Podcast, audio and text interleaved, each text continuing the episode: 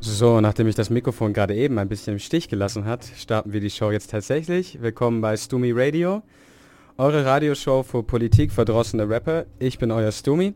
Was ihr gerade gehört habt, war erst der Song High Weed von Fillerhead, einem Kumpel von mir, kleiner Rapper aus Marbach. Checkt den unbedingt aus. Hat, hat ein Album draußen, sehr empfehlenswert, sehr eigener Stil.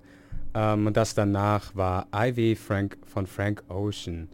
So, die heutigen Themen, die ich für euch mitgebracht habe, sind die Trump-Verhaftungssaga geht weiter. Dann habe ich letzte Woche bereits über die E-Fuel-Sachen von der FDP geredet und vor allem unserem Verkehrsminister Volker Wissing. Darüber reden wir heute auch noch mal ein bisschen.